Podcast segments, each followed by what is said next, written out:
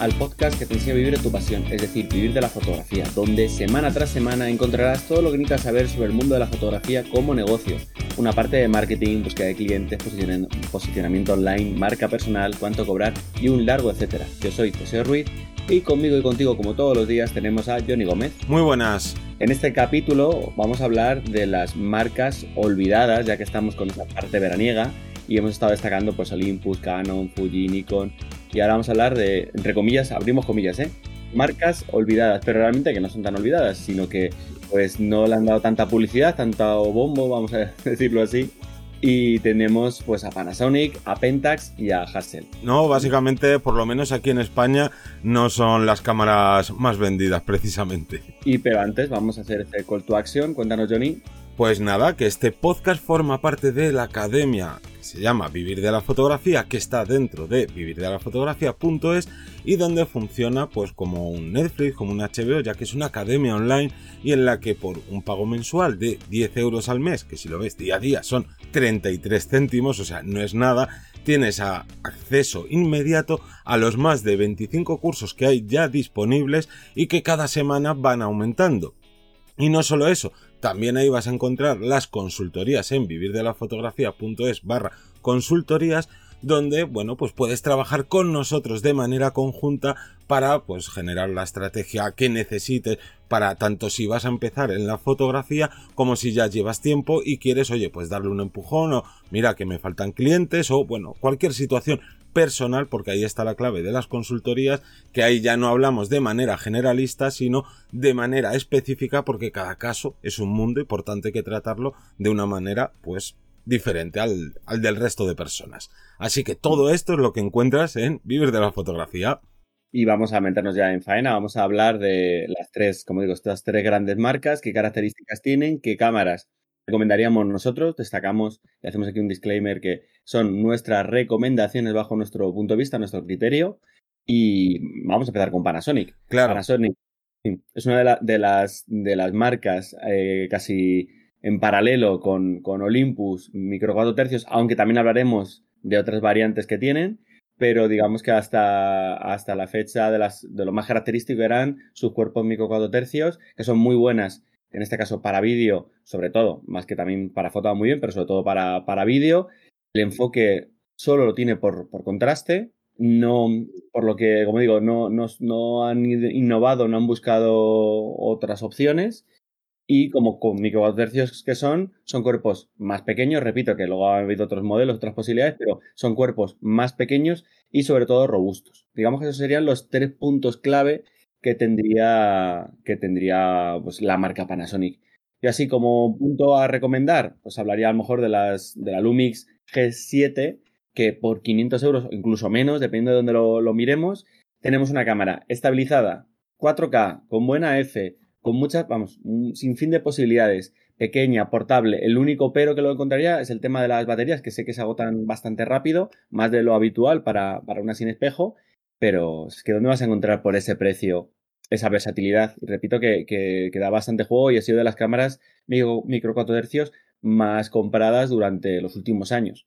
Entonces, bueno, ahí hay, un, hay una posibilidad bastante buena, yo las he, las he probado y van muy, muy, muy bien para sobre todo presupuestos más recortados. Exactamente, esta cámara así como para iniciarte está está genial y es más, eh, luego han salido G8 e incluso G9, pero claro, está a un precio pues prácticamente de, de derribo por esos 500 euros. Luego una de las más de las cámaras que podríamos destacar porque seguramente es la más vendida de, ¿no? de Panasonic, es la mítica que ya lleva años, GH5, es más, hace bien poquito sacaron como la versión 2, que tampoco es que tuviera ninguna mejora aquí que dijeras, ahí va, es que esto, vamos, merece la pena, por tanto, si encuentras la versión primera GH5 a un precio pues bastante inferior a la nueva versión, oye, pues está muy bien. Y sobre todo esas cámaras, aunque obviamente son cámaras de foto, pero es que quien las ha comprado, quien las ha alquilado o quien las ha utilizado al final han ido principalmente para vídeo. Y es cierto que en estos dos años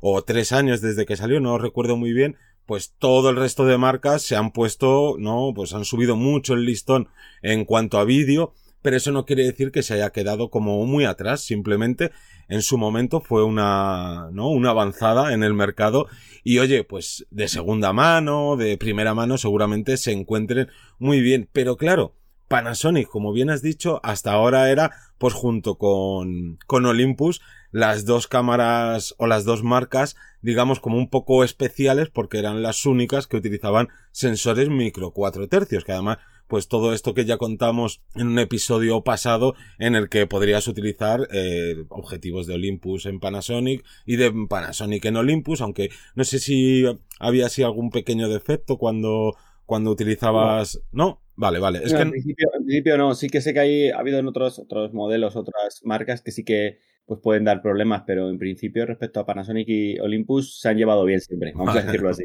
Vale.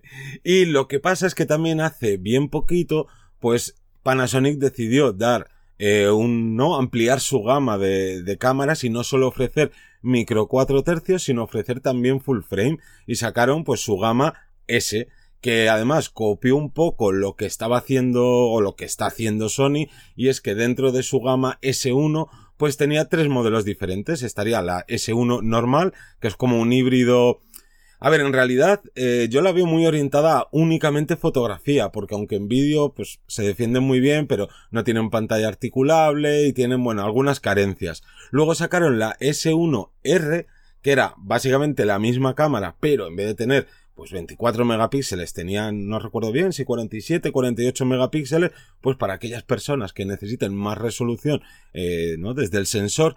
Y luego, pues seguramente, meses después, debido a esas quejas que hubo así de ciertos sectores de, oye, Panasonic, que tú, que estás ahí petándolo siempre en vídeo, ¿qué pasa con, con estas full frame?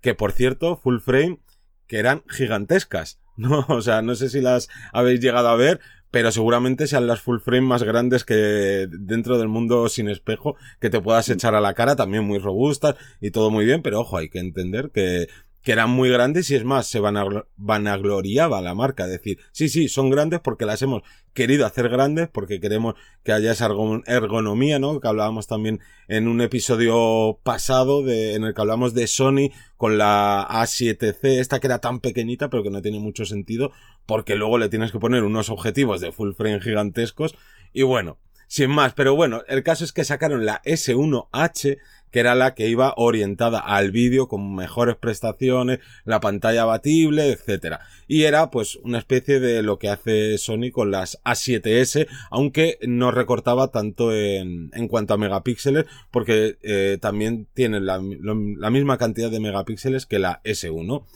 Y luego todavía no quedó ahí Panasonic que pues dio otra vuelta de tuerca y terminó sacando eh, recientemente pues la S5 que básicamente es coger la GH5 incluso hacerla un pequeñito un poquito más pequeña no mucho obviamente porque tampoco es que se pueda hacer más pequeña pero oye claro meter un sensor full frame dentro del tamaño de la GH5 pues oye, es bastante casi que milagroso. Y entonces esta sí que iba un poco híbrido a, a foto y a vídeo, pero que yo personalmente no sé si recomendaría por el tema de que tampoco estoy muy puesto en todo el tema de ópticas eh, full frame de Panasonic, pero me imagino que pequeñas no van a ser porque es un tema físico, no los cristales tienen que ser grandes, sobre todo si son voluminosos y esto tienes que tenerlo en cuenta porque como cámara está muy bien, pero, oye, ojo, a ver qué objetivo le vas a poner, porque lo mismo la ergonomía ahí pierde, pierde bastante.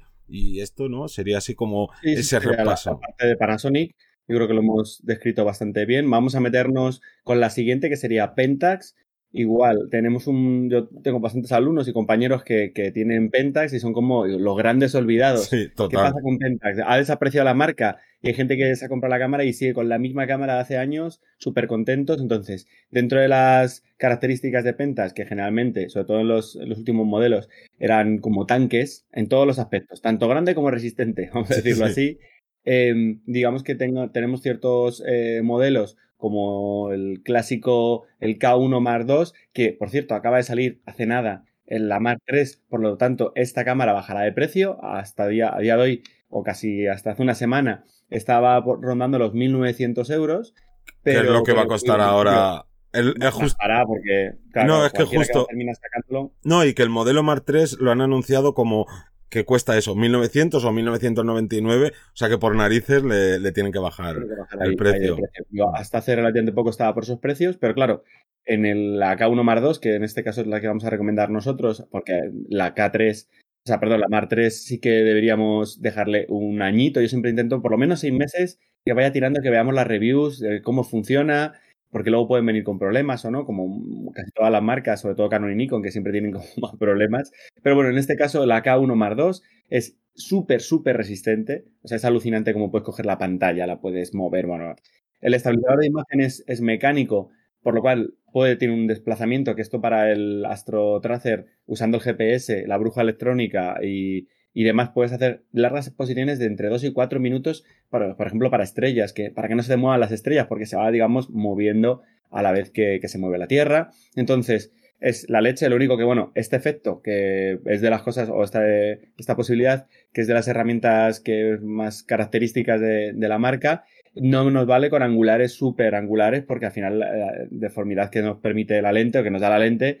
pues termina haciendo que en los extremos se vea ese, ese, movimiento. Cuidado, porque muchas veces es como, vale, me compro esto porque me van a hacer unas fotos de estrellas o para tal, ya, ya, pero ¿qué lente estás utilizando? ¿Vale? Esto como un detalle que yo lo, lo he visto a algunos compañeros y me han dicho eso, que sí, que lo tiene, que está genial, pero olvídate de poner grandes angulares porque se sigue notando, no puedes darle ese, ese tiempo de exposición. Pero aún así tienes un sensor con un rendimiento muy bueno, eh, lo único que, bueno, como negativo, destacaríamos que tiene pocos puntos de enfoque, 33, para los que disparáis a lo mejor eh, fotografía de acción o elementos. Yo igual suelo trabajar con un punto de enfoque, con dos, con tres, pero entiendo que, mi fotografía no suele ser la de acción, que es lo que cuando nos viene bien dan dos puntos. Y luego tiene una ráfaga lenta y no tiene vídeo 4K, eh, con 600 disparos pues, de autonomía se, queda, se suele quedar corto. Bueno, tiene sus cosas buenas y sus cosas malas. Yo destacaría este modelo en concreto en ventas y aún así estar atentos de la Mar 3 que, acaba de salir.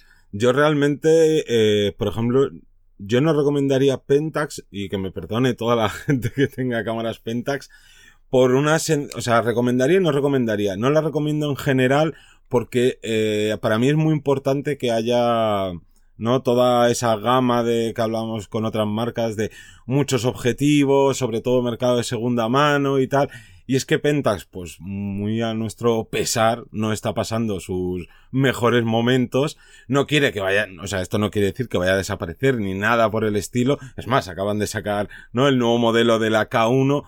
Pero es cierto que aquí en España, a lo mejor en otros países, en Japón, sé que siempre cuando salen los análisis de ventas y tal, es de las marcas más vendidas, sin duda, sobre todo en ciertos sectores. Pero aquí pues tenemos ese problema que a lo mejor no tenemos tantas compatibilidades o tanto mercado de segunda mano.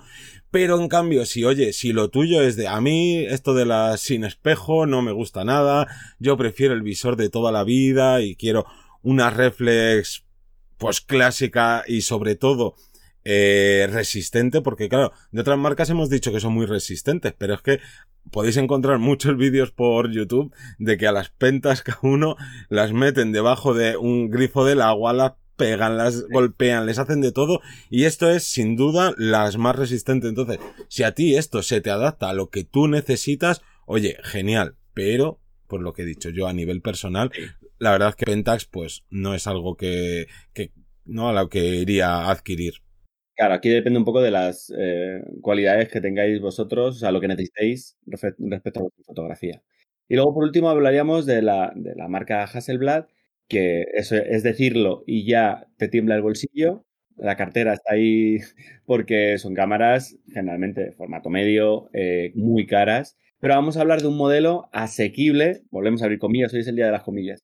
Asequible porque tenemos la X1D250C, que es de formato medio, que tiene un factor de recorte de 0.79. Yo esta la he podido probar en mis manos y, joder, te da miedo casi, cogerlas como un recién nacido, ¿no? Lo bueno que tiene este tipo de, modelos, pues que tiene, o este en concreto, mucha resolución, como cualquier otro, pero es que se nota una barbaridad.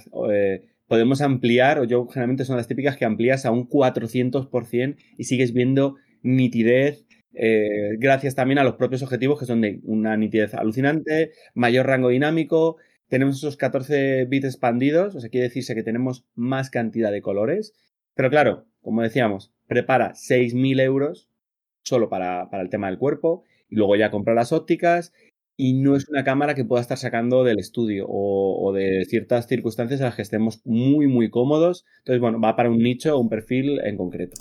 Sí, y además, eh, si mal no recuerdo, estas cámaras eh, costaban más pero le debió hacer bastante daño la estrategia de, Fuji con sus cámaras también de formato medio, que eran bastante asequibles. Si mal no recuerdo, rondan los 4.000 euros únicamente el, cuerpo. Y claro, ahí al final la gente que por lo que sea necesita, quiere este tipo de cámaras, pues claro, ves ahí modelos de 10.000, 12.000 euros y otros de 4.000 y dices, oye, pues a lo mejor me voy a esta otra marca, así que oye, pues si es tu caso, que poquita gente va a necesitar este tipo de cámara, pues oye, al haber, no, al tener esta rebaja, pues a por ella. Exactamente. Así que poco más. ¿No? Eh, podemos, ir, completando, rematando. Como digo, estas tres marcas eh, que hemos destacado del mercado, pues son estas olvidadas, pero que aún así siguen estando activas y, buenas. Y, hasta aquí este capítulo. Sí, que nos escuchamos la próxima semana, pero antes hay que daros las gracias a todas las personas que os suscribís a los cursos, que nos dejáis valoraciones en Apple Podcast y que en general nos escucháis, nos comentáis en Evox, en Spotify y hasta el próximo lunes a las 7 de la mañana, como siempre. Un saludo. Chao.